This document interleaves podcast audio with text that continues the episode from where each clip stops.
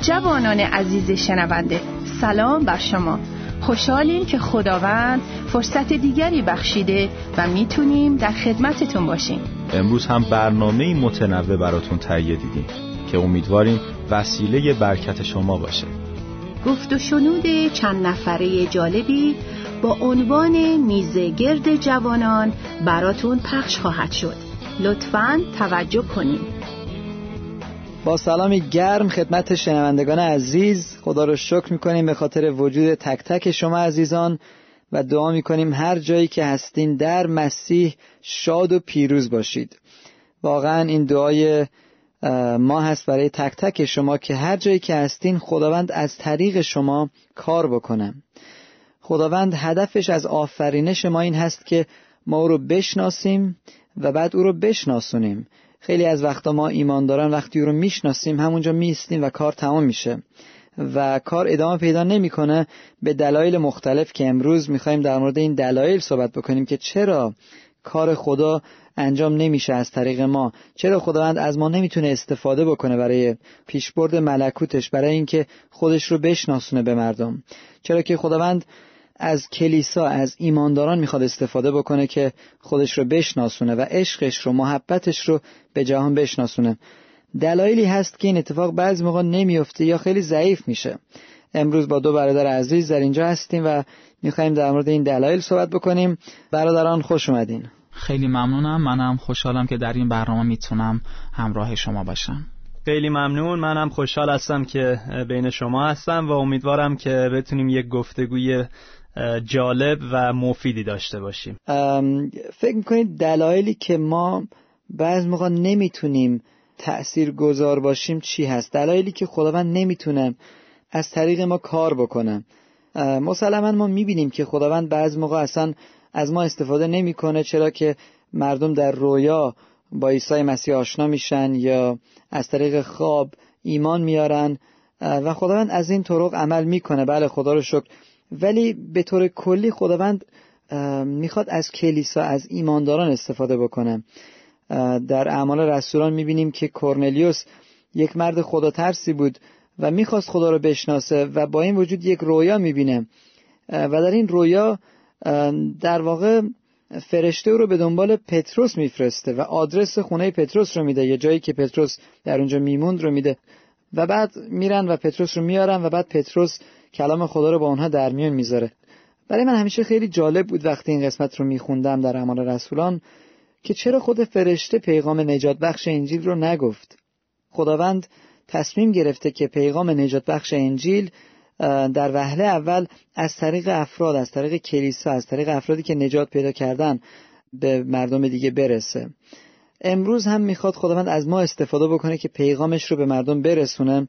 و کارش جلو بره. کارش می‌تونه تشویق باشه می‌تونه محبت باشه می‌تونه نجات از گناه باشه می‌تونه آرامش باشه در زندگیشون. کار خداوند کار عالی هست. از انسان ها از من و شماها استفاده می‌کنه. چرا در بعضی مواقع کار خدا جلو نمیره و ما نمی‌تونیم مورد استفاده قرار بگیریم؟ دلایلش رو امروز با هم دیگه بررسی خواهیم کرد. نظر شماها چیه؟ اولین چیزی که به ذهن من میاد ایمان هست. من فکر می‌کنم برای انجام هر کاری ما نیاز به ایمان قوی داریم و توی کلام خدا هم ما در جاهای مختلف می‌بینیم که عیسی مسیح قبل از اینکه مردم رو شفا می‌داد در بعضی جاها می‌بینیم که از اون اشخاص می‌پرسه آیا ایمان داری که شفا خواهی یافت؟ و در کل کلمه ایمان یکی از اون کلماتی است که خیلی زیاد توی کلام خدا ما می‌بینیم که نوشته شده.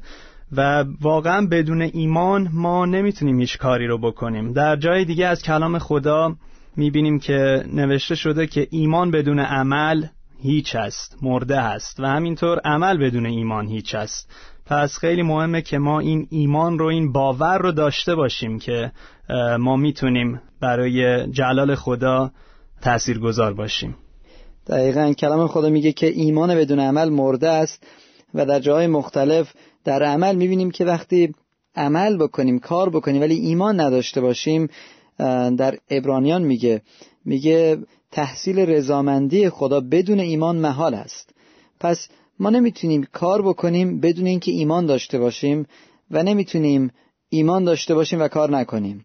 و بسیار زیبا گفتید ایمان و عمل دست در دست با همدیگه جلو میرن و یکی جدا از دیگری نیست. پس خیلی از وقتا ایمانمون کمه نسبت به کاری که می‌خوایم انجام بدیم. ایمانمون کمه که خداوند می‌تونه از ما استفاده بکنه. ایمانمون شاید روی خودمون هست و فکر می‌کنیم که من که کار خاصی نمی‌تونم انجام بدم پس خدا از من نمی‌تونه استفاده بکنه. این شد ایمان کم.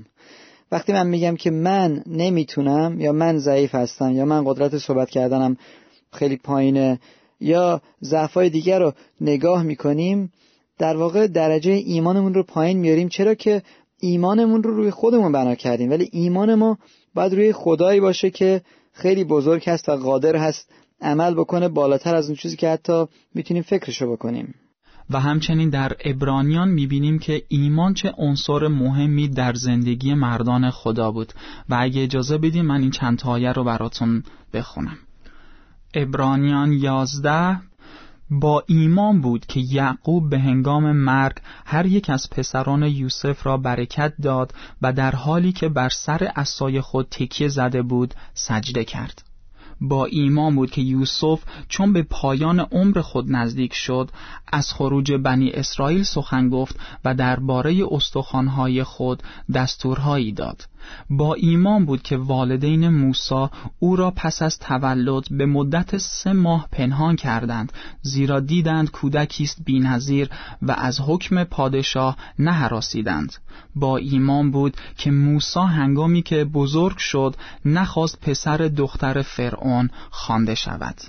دقیقا همینطوره و عیسی مسیح هم خودش میگه که ما باید مثل بچه ها ایمان داشته باشیم. وقتی که ایمان ساده یک بچه رو آدم تصور می‌کنه می‌بینه که واقعا اونطور ایمان هست که ما باید داشته باشیم. ایمان ساده ایمانی که واقعا صد درصد توکلش به خب واسه بچه توکلش به والدینش هست و به همین صورت ایمان ما هم باید صد درصد توکلمون به پدر آسمانی ما خداوند و عیسی مسیح باشه. دقیقا. و این ایمان می‌تونه کارساز باشه. مسلما اگه ایمان خالی باشه عمل نباشه در موردش صحبت کردیم.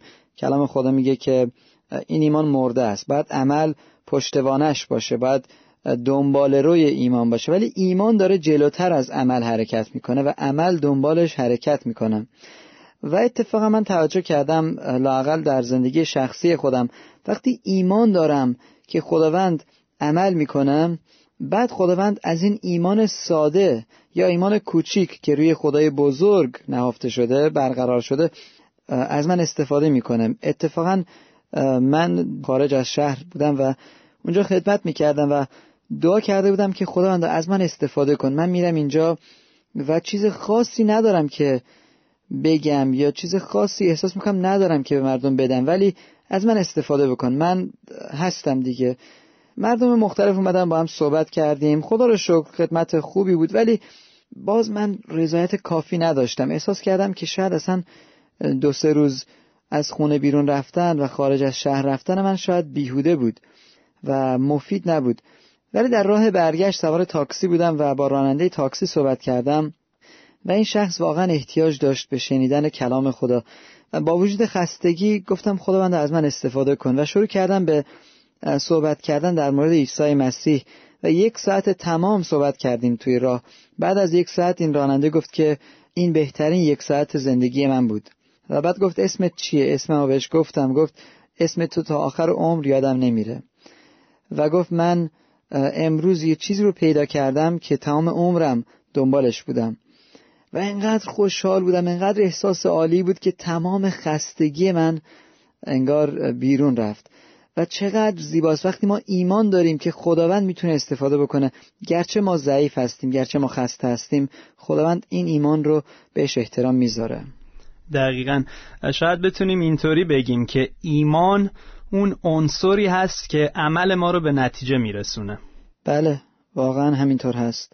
نکته دومی که به ذهن من می‌رسه اینه که فیلیپیان چهار چهار پولس رسول میگه شاد باشید و باز هم می‌گویم شاد باشید. اگه ما شاد نباشیم برای کار خدا اگه هیجان نداشته باشیم برای کار خدا خداوند از ما استفاده نخواهد کرد و کار خداوند جلو نخواهد رفت. خیلی وقتا مردم میگن که خدمت خیلی سخته. بله سخت است ولی درش شادی هست درش رضایت هست. و اگه این رضایت و شادی رو ما احساس نکنیم یه جای کار میلنگه و کار خدا از طریق ما لاقل جلو نخواهد رفت.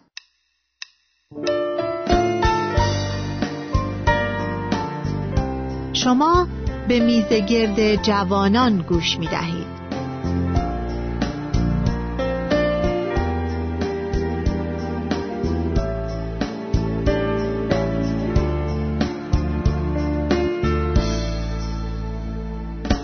پدر تو را بخشید به جهان تولد یافتی در قلب ما بر خود گرفتی جسم انسان.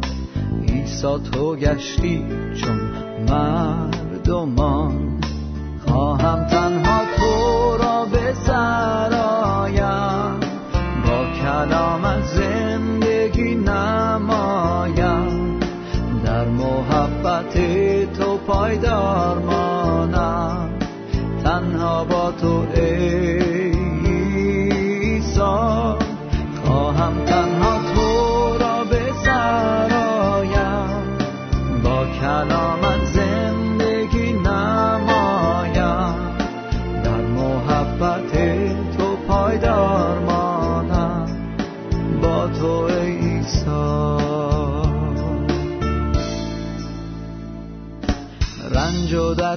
کشیدی بهر من. تحقیر گشتی تو از بهر من. مسلوب گشتی تو از بهر من. خون پاکت ریختی بهر من. خواهم تنها تو را به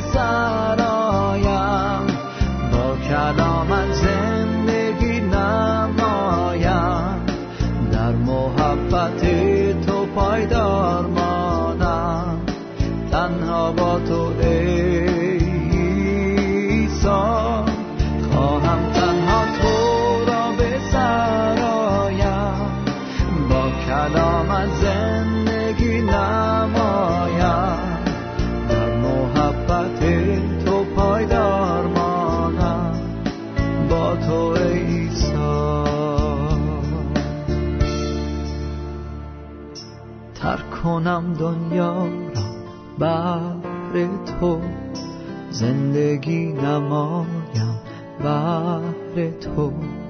سرودین و خانم بهر تو جلال آورم من بهر تو. خواهم تنها تو را به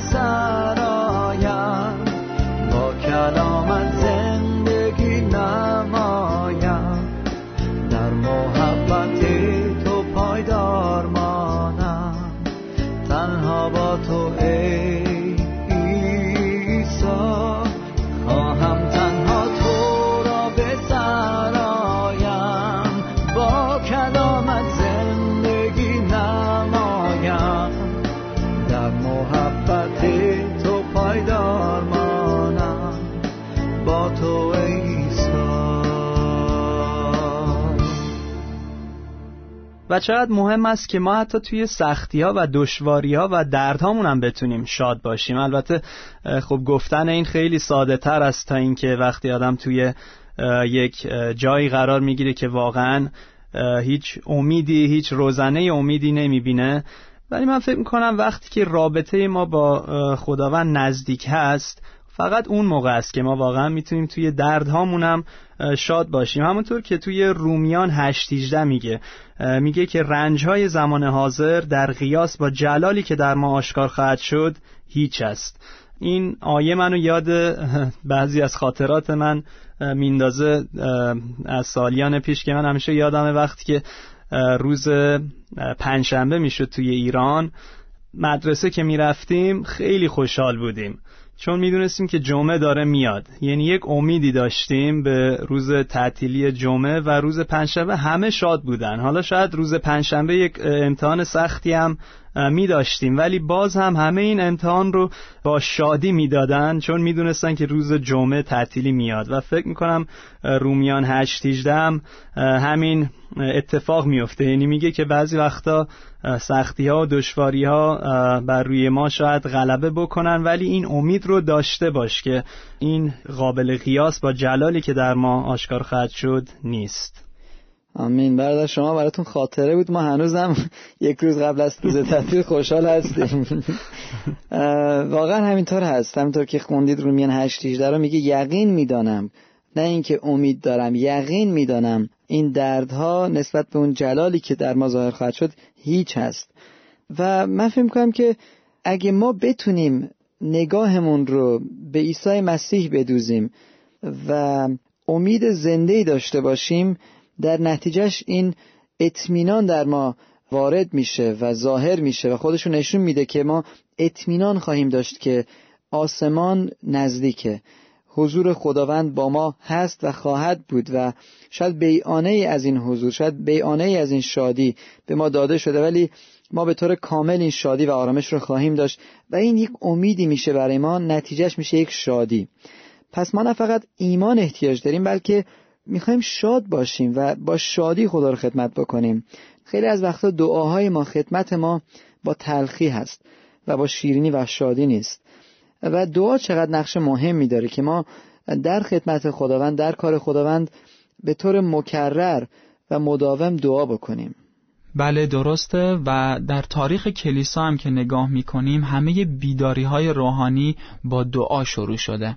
ادهی جمع می شدن و دعا می‌کردن و طالب حضور خدا بودن. و شاید ماها سالها دعاشون رو ادامه می‌دادن و تعدادشون هم بیشتر می‌شد و در نتیجه باعث بیداری روحانی می‌شد. دقیقا. و یک چیز دیگه که به ذهن من رسیدم اینه که وقتی که ما قلب خودمون رو و زندگی خودمون رو تسلیم خداوند می‌کنیم شادی یکی از میوه های روح القدس است که در ما جاری میشه.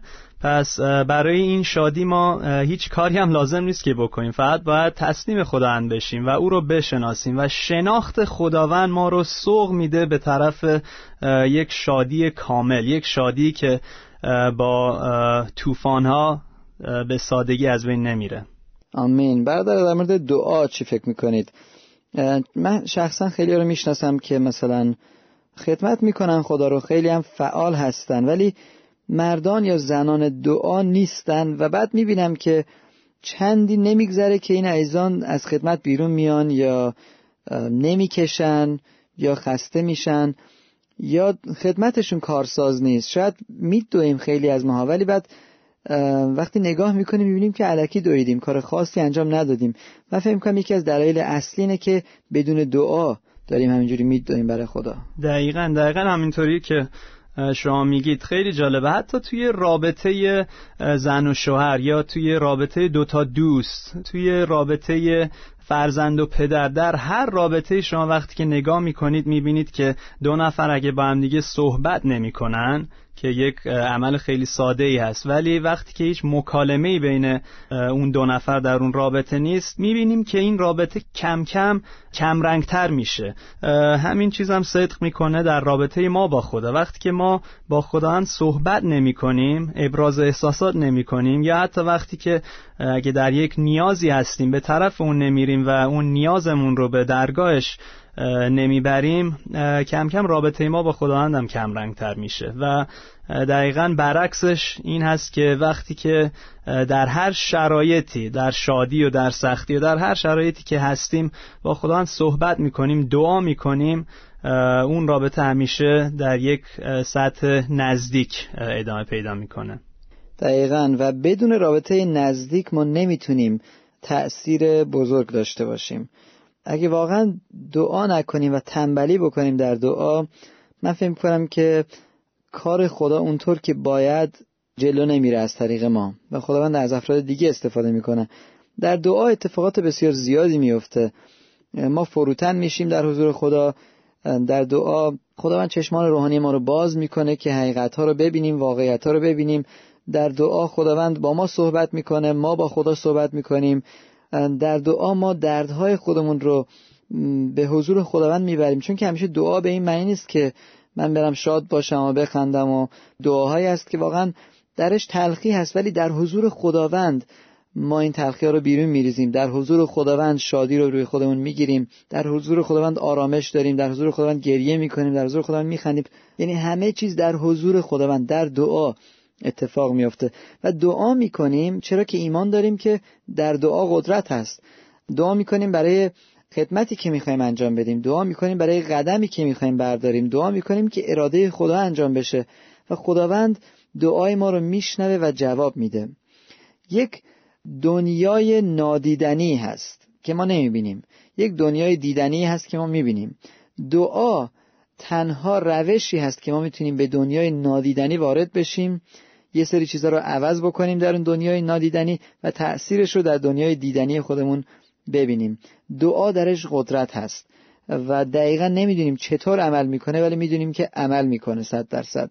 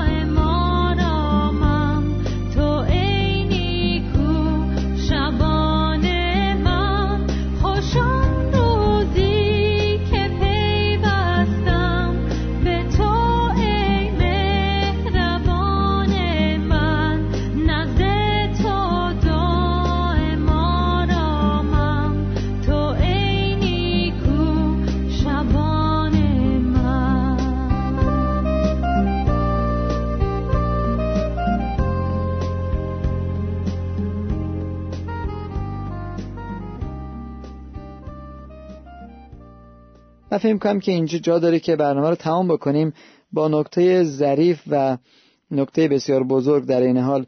آخرین نکتهمون که یک عشق ما باید نسبت به خدمت داشته باشیم. ما باید دوست داشته باشیم مردم رو. ما باید دوست داشته باشیم خدا رو. ما باید دوست داشته باشیم خدمت خدا رو. دقیقا همینطور است و عیسی مسیح که سرچشمه عشق هست وقتی که ما به عیسی مسیح ایمان میاریم و با عیسی مسیح راه میریم در هر روزه زندگیمون واقعا این عشق هم در ما بیشتر و بیشتر شکوفا میشه و من فکر می‌کنم کسی که رابطه نزدیک با عیسی مسیح داره نمی‌تونه مردم دیگه رو دوست نداشته باشه نمی‌تونه که از کسی نفرت در دل داشته باشه. دقیقا. و خداوند می‌خواد که ما همینطور که صحبتشو کردیم با ایمان جلو بریم با شادی خدمت بکنیم در دعا باشیم و بمونیم و مردم رو یا خدمت به مردم رو دوست داشته باشیم. وقتی از عیسی مسیح پرسیدن که بزرگترین حکم چی هست همه در واقع کتاب مقدس رو در یک جمله خلاصه کرد. گفت خدای خود را محبت نما و مردم رو محبت نما. پس ما خونده شدیم که پرستنده باشیم خدا رو محبت بکنیم با تمامی جان با تمامی فکر با تمامی دل با تمامی قوت و مردم رو دوست داشته باشیم همسایه خودمون رو دوست داشته باشیم همونطور که خودمون رو دوست داریم. و مسلما در نتیجه تمام این مواردی که در موردش صحبت کردیم ما جلو میریم و تلاش می‌کنیم ولی دیگه تلاش انسانی نیست چون که خداوند با ما هست و برای همین است که تلاش مداوم ما می‌تونه کارساز باشه و خدمت ما می‌تونه مفید باشه. و همه اینا مسلما باعث جلال خود خداوند بشه.